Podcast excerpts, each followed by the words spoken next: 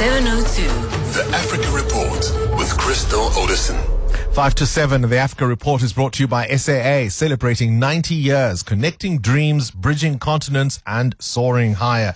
Crystal, a very good morning to you. Let's start with the deployment of uh, South African uh, National Defense Force troops uh, to the DRC. Some concerns have been raised about this. Good morning.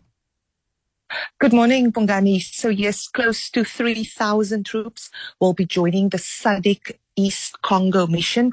Um, Tanzania and Malawi are forming part of this troops that will be deployed in the Eastern Congo. They are replacing um, the East African troops because President Tshisekedi, he was very unhappy with that deployment. Um, it's of course uh, not cheap to deploy soldiers, Bongani, at a cost of 2 billion rand.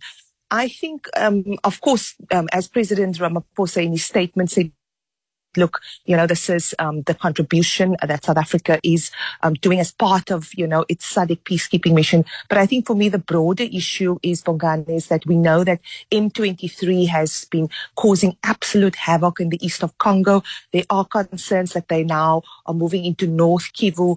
Uh, we have seen over the past few weeks, Bongani, actually already South African soldiers coming under attack. Um, there was also a statement from M23 that they're going to target the SADC troops, in particularly the Tanzania, and those kind of statements are quite worrying.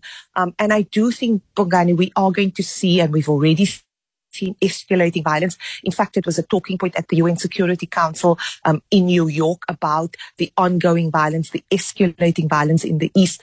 And so the question for me is, Bongani, I do think that the SADC troops are going to come under attack by M23, um, given the challenges that M23 has simply operated um, in the East. And there's going to be a lot of on the troops and the South African troops in particular to, of course, bring um, some sort of peace. I am concerned that this could escalate. Um, and of course, it will impact on the SADC deployment. Uh, we do know that President Tshisekedi, during his election campaign last year, he in fact had called out Rwanda. We know that the UN Security Council and other reports have shown um, that um, Rwanda is backing the M23 rebels. Of course, a charge that Rwanda has denied. But the reality is, Bongani, I do think that the SADC troops are going to come under attack. Um, and my concern is that it could just escalate so much more.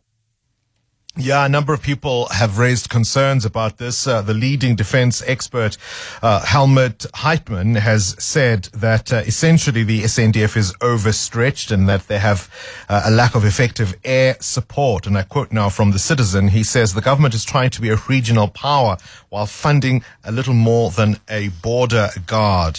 Um, the other concern, of course, is around uh, what might go wrong in an election cycle if uh, SANDF troops are spread that thinly. Uh, that's a concern that's been raised by the Democratic Alliance, and they're saying, hang on, we're in an election year. If things go wrong in the run up or even after the election, uh, South Africa may not have all the resources it needs if our soldiers are scattered all over the continent. I wonder which way you dice it. That's the Africa Report with Crystal Orderson.